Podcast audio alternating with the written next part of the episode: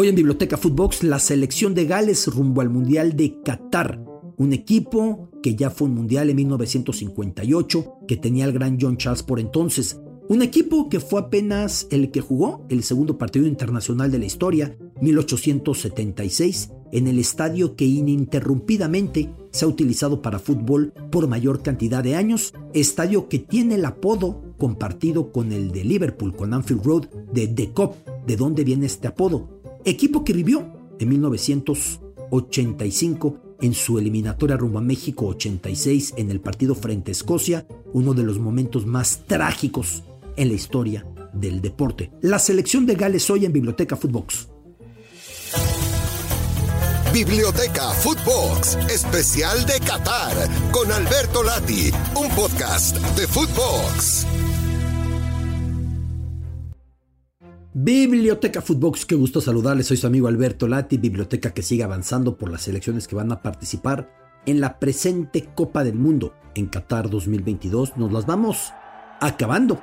Avanzamos semana a semana, podcast a podcast, viernes a viernes y en realidad vamos avanzando por todas las selecciones que van a estar compitiendo en la Copa del Mundo de Qatar. Y hoy nos enfocamos en una selección que yo francamente no esperaba que lograra meterse. La selección de Gales logró avanzar a través de la fase del playoff europeo, imponiéndose primero a la selección austriaca, después haciendo lo propio ante el conjunto ucraniano. Selección galesa que es de las pioneras jugando fútbol como todas las británicas. En 1876, en el Cardiff Times, en este periódico de la ciudad de Cardiff, aparecía un recorte en el que podía leerse una invitación para un partido de fútbol entre Gales y Escocia. Estamos hablando de que fue apenas el segundo duelo internacional que existió, porque apenas cuatro años antes, en 1872, Escocia se había enfrentado a Inglaterra, abriendo la historia de los partidos internacionales, ya le he contado en otra biblioteca Footbox, partido organizado por el gran Charles W. Alcock, que hacía de todo. Jugaba fútbol, creó la FA Cup, era periodista, era dirigente. Al crear la FA Cup en la primera edición, él mismo levanta la copa como capitán del equipo campeón. Pero llegado aquel primer partido internacional, se lesionó. ¿Y ustedes creen que se lo iba a perder este hombre Charles Alcock? Pues evidentemente no lo hizo apareció como árbitro. Cuatro años más tarde se jugaba este Gales contra Escocia. Cuatro años después se jugaba este Gales contra Escocia, 1876, y se jugaba en el estadio Racecourse Ground en la ciudad galesa de Wrexham. Wrexham se encuentra al norte de Gales. Muchos establecen que de cuantos estadios siguen utilizándose para el fútbol ininterrumpidamente, es el más antiguo, porque aquí no han parado. Alguna remodelación por aquí, algún cambio por allá, pero el estadio Racecourse Ground de Wrexham no ha dejado de utilizarse para fútbol y ahí se jugó aquel duelo entre el dragón galés, como le dicen en galés, el Draig Goch, o sea, el dragón rojo, un símbolo, una seña que viene desde tiempos medievales. Muchos incluso lo vinculan al rey Arturo, aunque cuando estuve haciendo la cobertura de la final de la Champions League en 2017 eh, Real Madrid Juventus en Cardiff, pues mostraba cómo lo del rey Arturo tiene muy buena parte de mito. Hay por ahí una iglesia en la que puede verse en Gales la imagen de un rey que se llama Arturo. Hay otro punto en el que es una especie de teatro, un sitio al centro en el que se proclama que fue coronado algún rey Arturo, pero no el rey Arturo, evidentemente, ni de manera remota, como después ha pasado a la historia en tantos relatos, en tantas leyendas, en tantas películas, en tantos contenidos audiovisuales. Junto a ese símbolo del dragón rojo, reitero, en galés para que se familiaricen con los sonidos de esta lengua celta del Draig Goch, junto a esto aparece desde hace unos 70 años una frase escrita también en galés, y la frase es Gorau Chuarae Sid Chuarae. ¿Qué significa esto? El mejor juego es el juego de equipo. Y es a lo que apela Gales, porque de otra manera los galeses no pueden plantar cara a sus mucho más poderosos vecinos ingleses, también escoceses, lo mismo, irlandeses, saltando las aguas y llegando a la isla de Irlanda, Irlanda del Norte, parte de la Gran Bretaña, Irlanda del Sur, que es la República de Irlanda, parte de la Unión Europea. Pero entonces así debutó Gales en el contexto deportivo. Ese estadio, Racecourse Ground, tuvo antes que Anfield Road, la casa de Liverpool, una tribuna, una grada a la que se llamaba The Cop. ¿Por qué The Cop? Esto viene, y quizá ya lo he contado en algún eh, podcast anterior sobre el cuadro de Liverpool, esto viene de la localidad sudafricana de Ladysmith, pegada a Lesoto. Lesoto es un país metido al interior de Sudáfrica. Esto viene de parte de las batallas anglo-boers, las batallas entre el ejército británico y los boers, que eran los descendientes de los primeros colonos holandeses en eh, Sudáfrica. Tuvieron una batalla tremenda en la localidad sudafricana de Ladysmith, pegada a lo que es Lesoto, un país que está su mapa dentro del mapa de Sudáfrica, en afrikaans, idioma derivado del holandés y creado por esos mismos colonos neerlandeses que habían llegado, reitero, hacia 1652, Spionkop se traduce como colina, espía o cabeza desde donde se vigila. En Spionkop, en esta colina, se desarrolló en 1900 uno de los puntos más sangrientos en aquella guerra anglo-boer en este conflicto entre los británicos y los descendientes de esos colonos neerlandeses.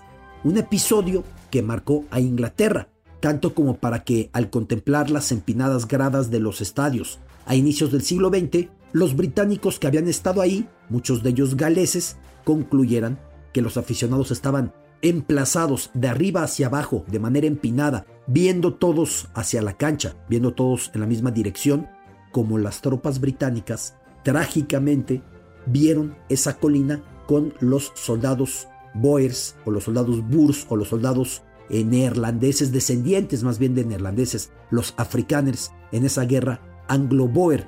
A raíz de eso, al regresar, empezaron a colocar el nombre de The Cop o en algunas Spion Cop a muchas tribunas, a muchas gradas, reitero, por cómo estaban sentados los aficionados de manera empinada viendo hacia la cancha, les recordaba esa colina de cómo los soldados veían a las tropas británicas al asediarlas, al emboscarlas desde esa colina.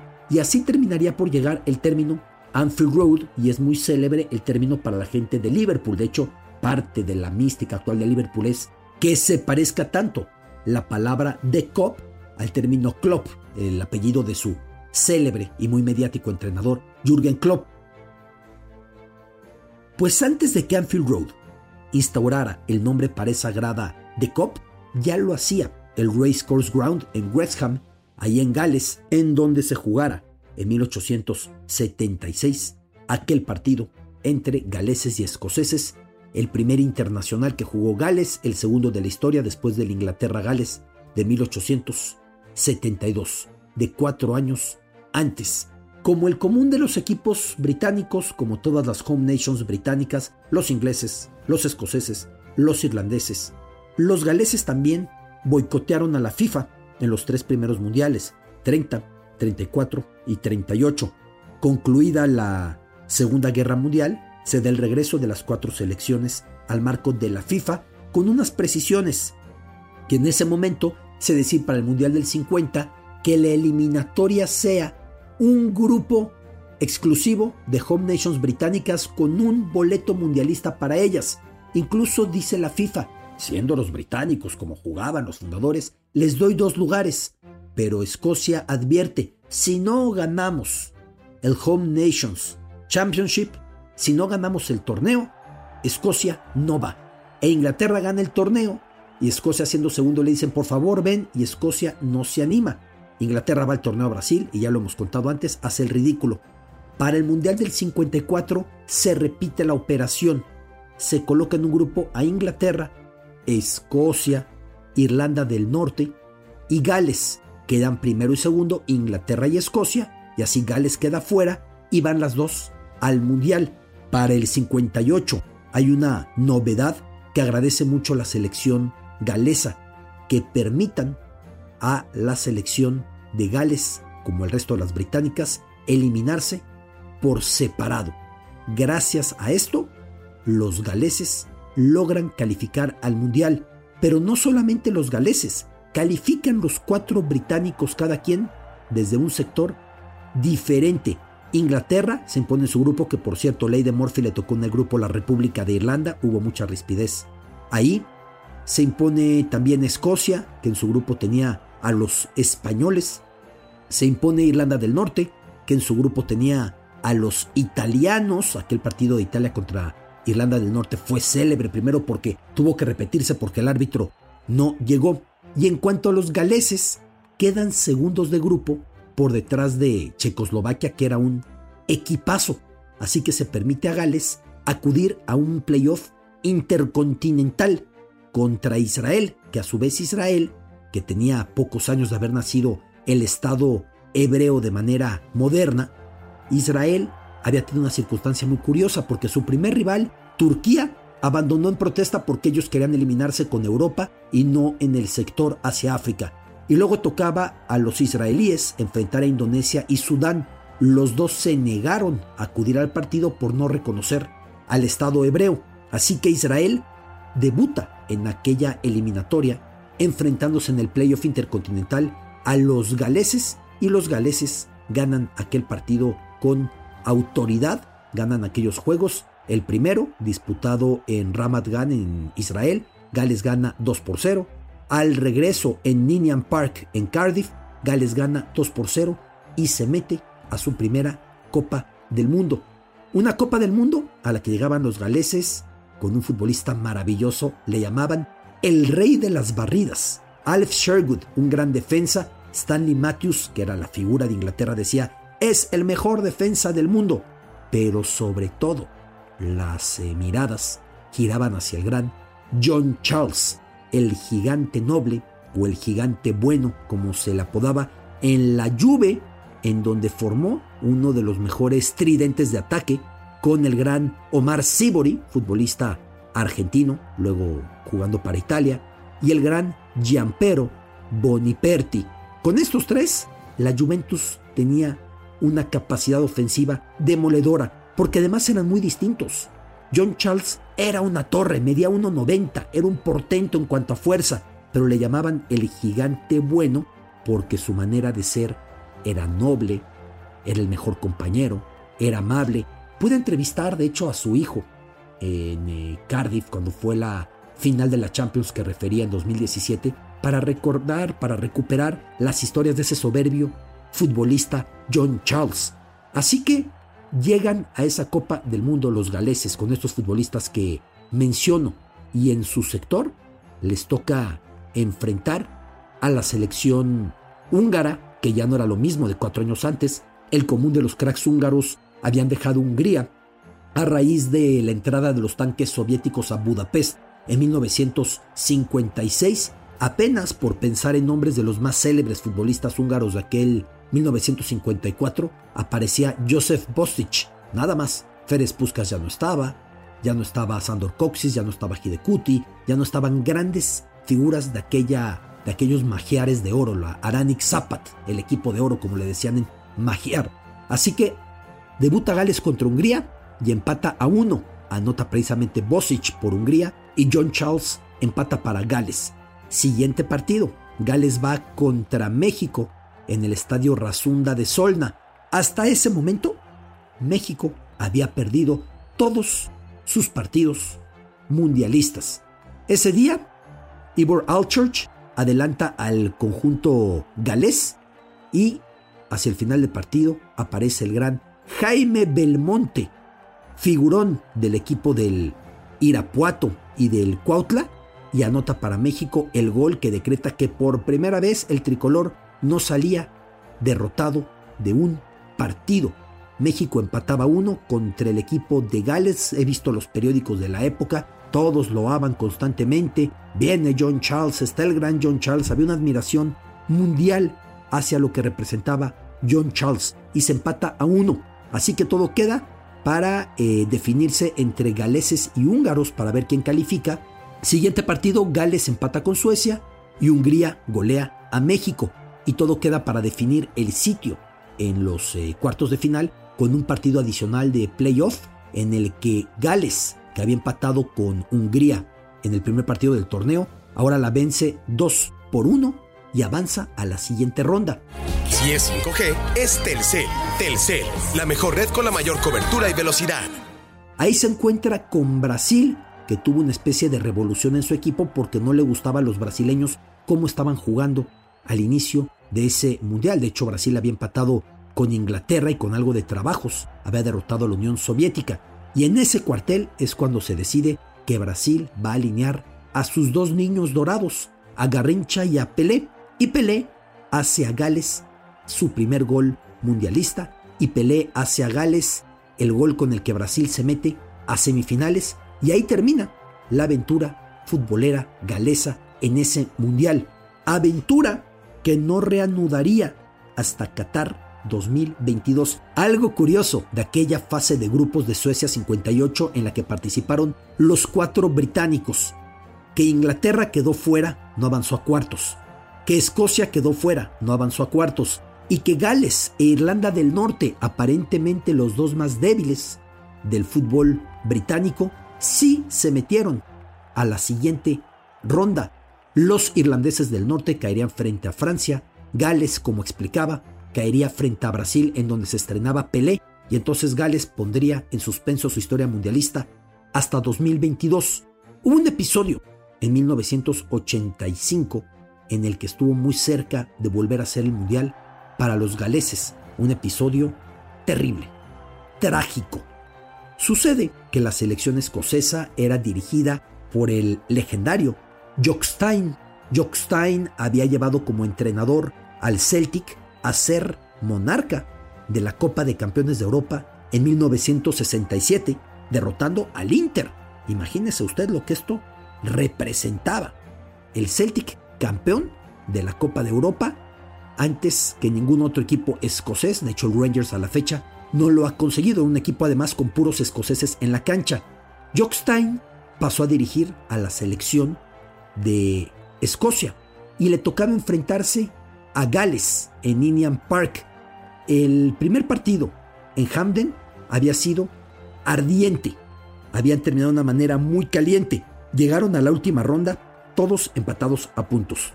España, Gales y Escocia.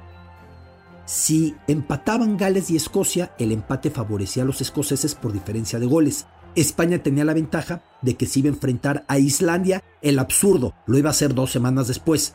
Todavía no se instauraba aquello de todos a la misma hora para que no haya intereses cruzados o no sepas lo que te conviene. Así que España iba a jugar frente a Islandia, ya sabiendo cuántos goles tenía que meterse para acudir al Mundial.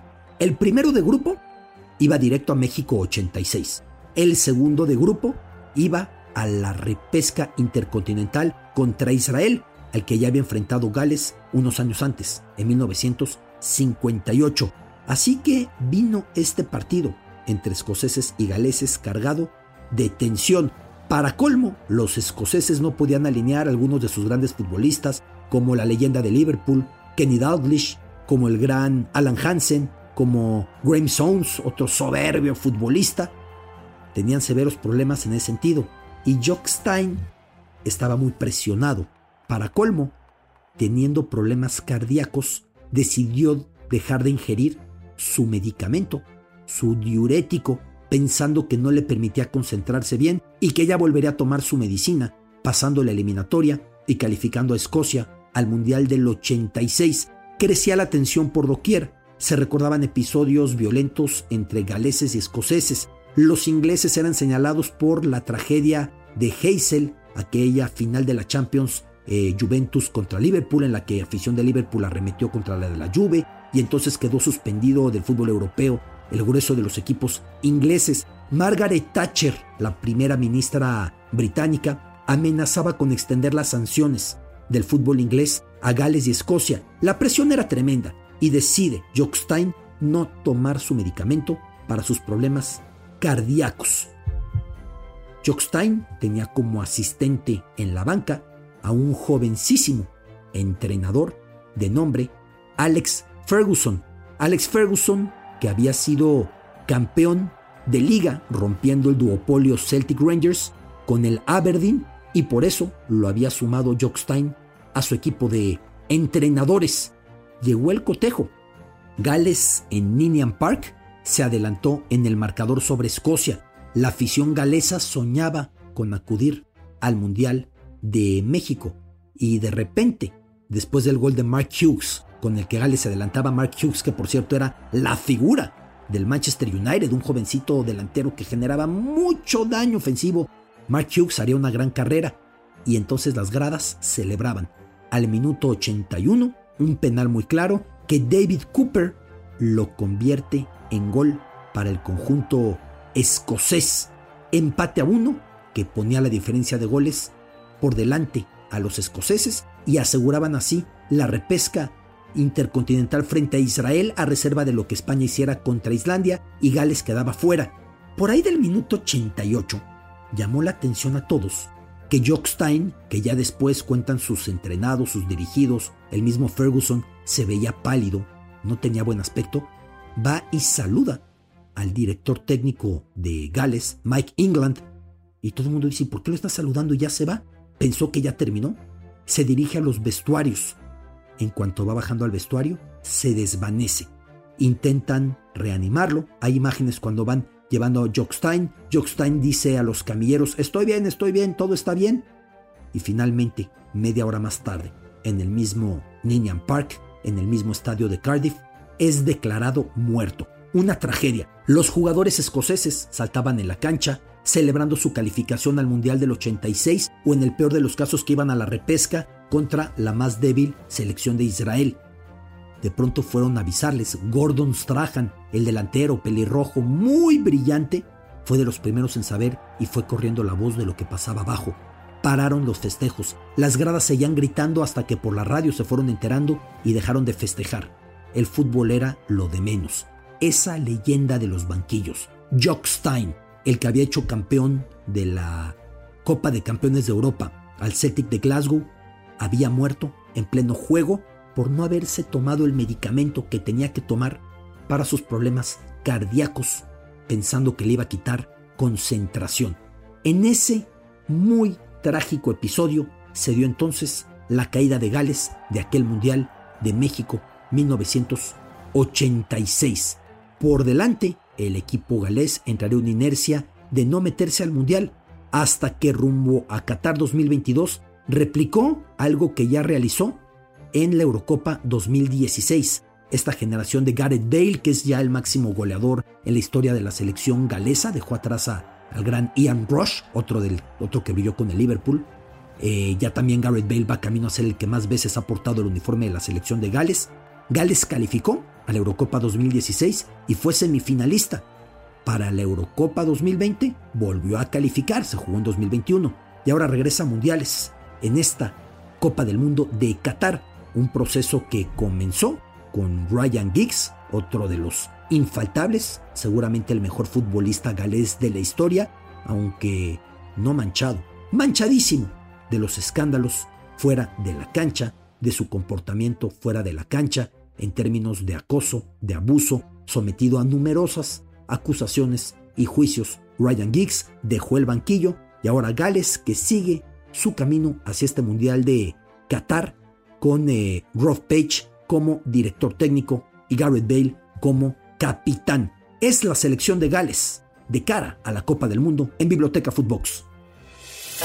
Esto fue Biblioteca Footbox, especial de Qatar, un podcast con Alberto Lati, exclusivo de Footbox.